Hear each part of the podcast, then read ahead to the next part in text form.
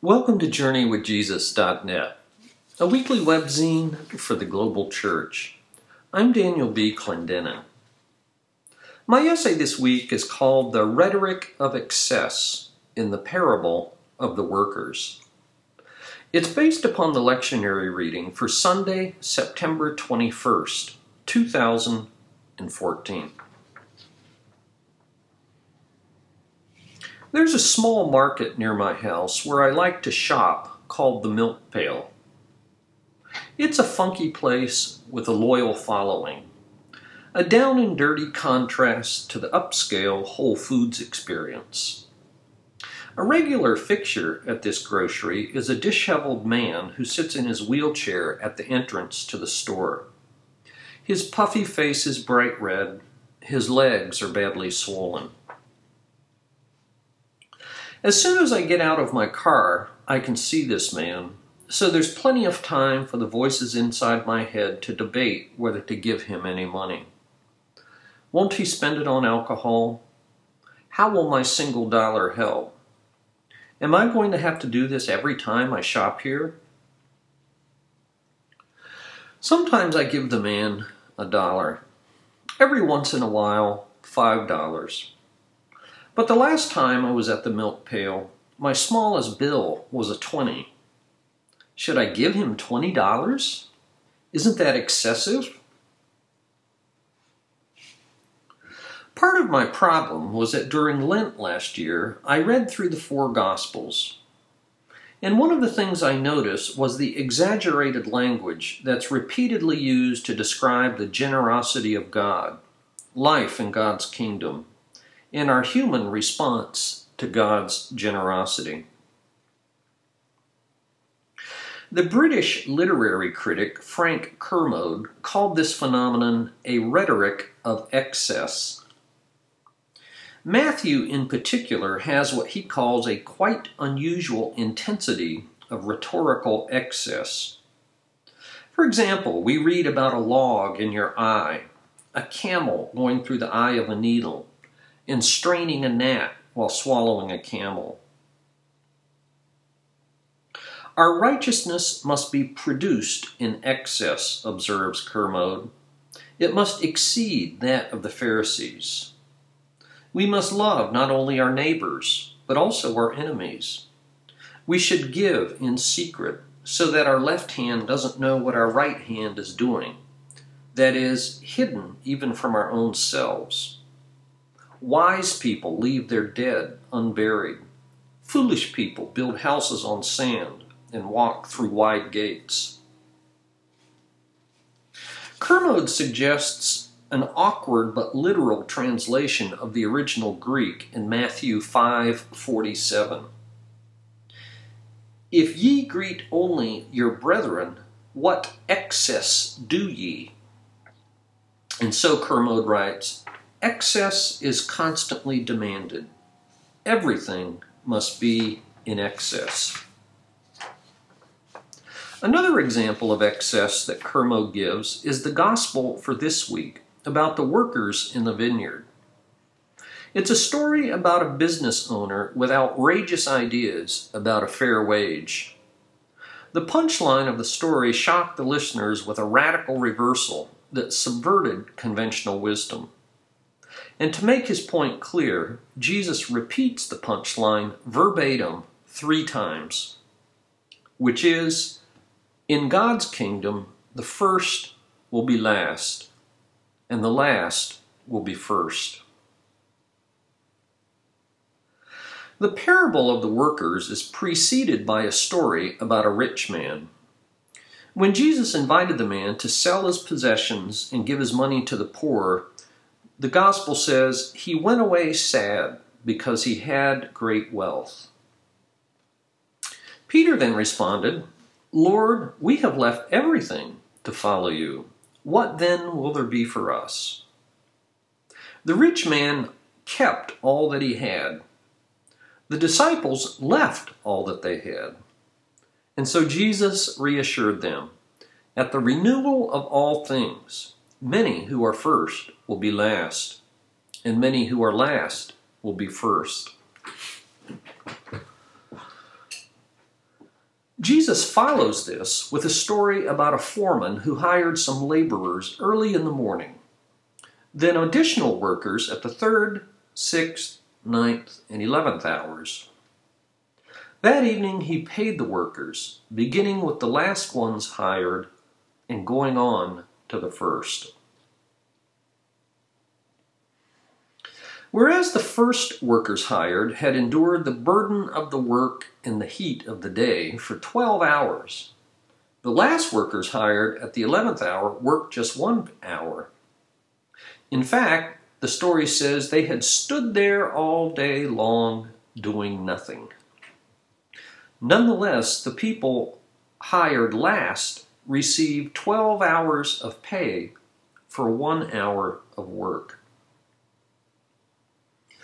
The laborers who had worked 12 hours grumbled against the landowner. Well, of course they grumbled. It wasn't fair, not by a long shot.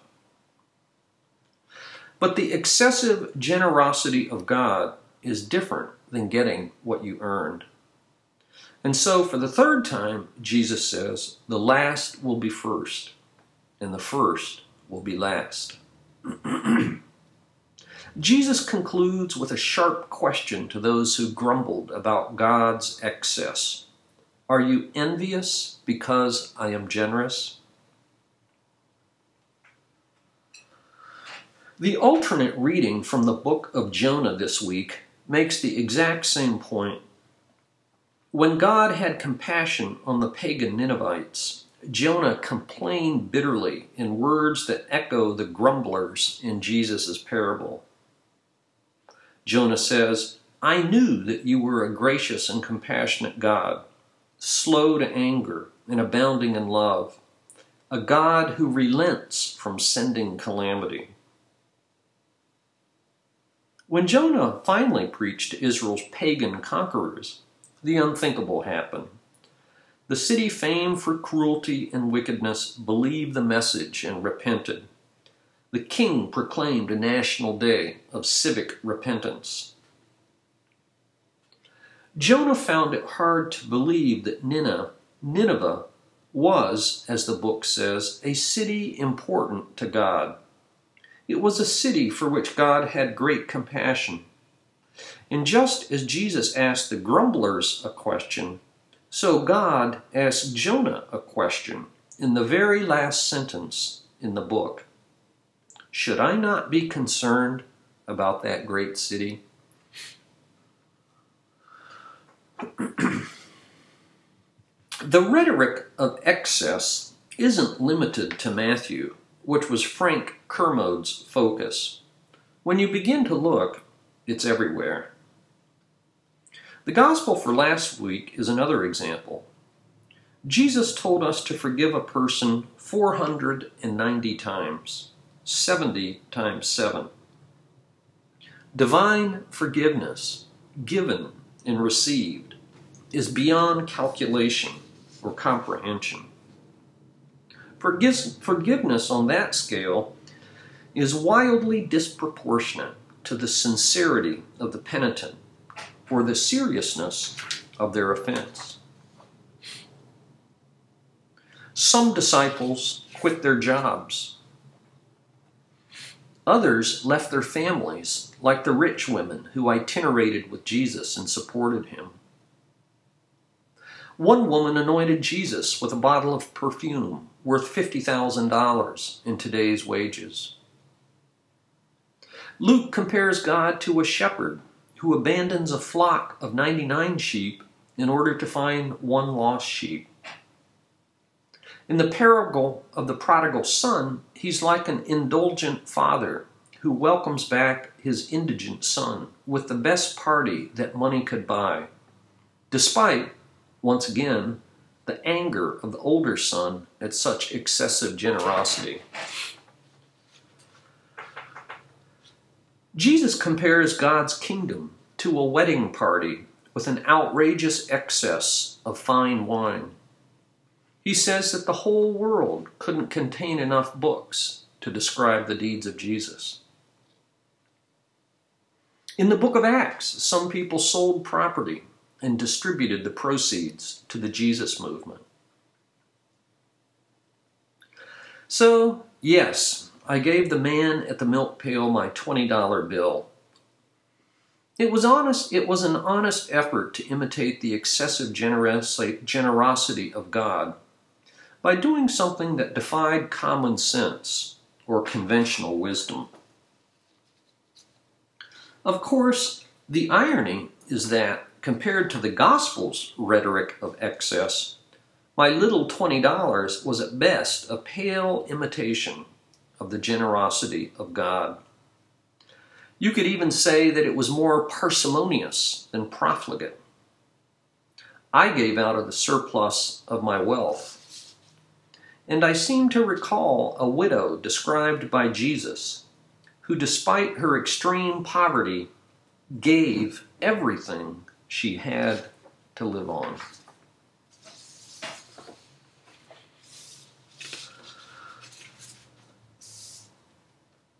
For books this week, I review a title called The Corpse Washer. The author is Sinan Antoon. It's translated from the Arabic by the author himself.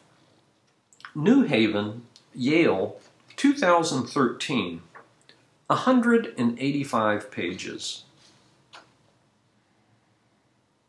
Jawad Kazim, the protagonist and narrator in Sinan Antoon's second novel, is a fourth generation corpse washer and shrouder from a poor Shiite family in Baghdad. It's not the life he wanted to live. In fact, he worked hard to avoid it, much to the disappointment of his father, who never understood Jawad's decision to study sculpture at the Academy of Fine Arts. But as a starving artist, he needed the money, and so he hoped to do his father's work only for a short time. As a little boy, Jawad helped his father Back then, the days could be long and boring, enlivened only by his father's transistor radio. But by the time that Jawad took over, times had changed.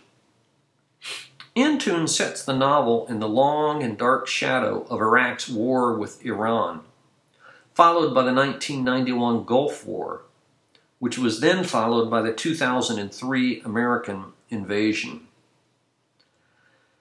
Dictatorships and embargoes were bad enough, but this is the stuff of nightmares for Jawad. Which bad dreams are sprinkled throughout the novel? Reality is even worse. He tenderly washes and wraps the corpses of the abandoned, the unidentified, and the unclaimed.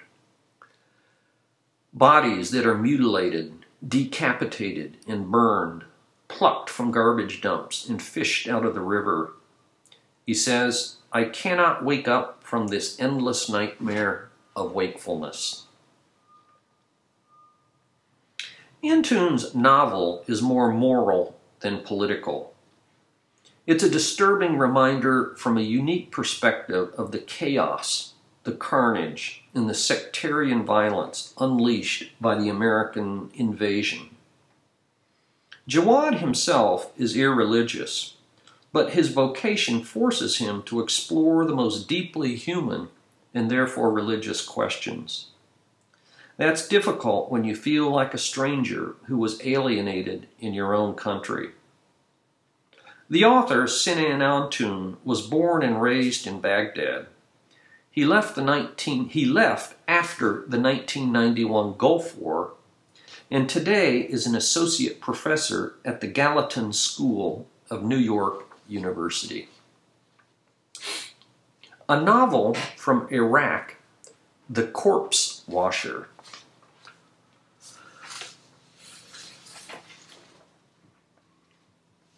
For movies this week, I review a film called Third Person, 2014.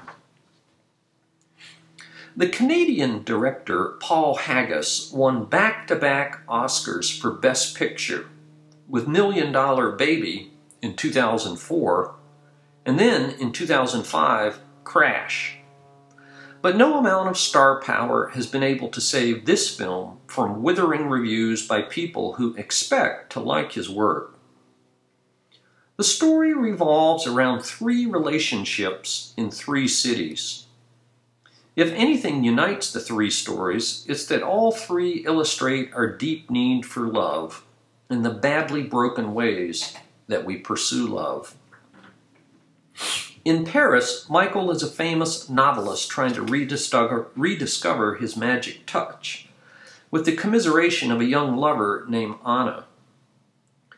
In Rome, Scott is a so called clothing spy who befriends the Romanian Monica in order to save her kidnapped child. And then in New York, Julia tries to regain visitation rights to her son from her angry ex, Rick, a famous painter. In each of the three relationships, children suffer significant collateral damage. I found it hard to empathize with the characters or even find them very interesting. Still, there are very powerful themes here of love, trust, guilt, and forgiveness. From the director Paul Haggis, Third Person. And finally, this week, for poetry, we've posted a favorite poem of mine by William Stafford Stafford lived from 1914 to 1993. He was a poet and pacifist, and appointed poet laureate of the United States. Interestingly, he kept a daily journal for 50 years and composed, it's hard to believe, nearly 22,000 poems, about 3,000 of which were published. This poem is called The Way It Is. There's a thread you follow. It goes among things that change, but it doesn't change. People wonder about what you are pursuing. You have to explain about the thread, but it is hard for others to see. While you hold it, you cannot get lost tragedies happen, people get hurt or die, and you suffer and get old. Nothing you do can stop time's unfolding. You don't ever let go of the thread. The Way It Is by William Stafford. Thank you for joining us at JourneyWithJesus.net for Sunday, September 21st, 2014. I'm Daniel B. Clendenin.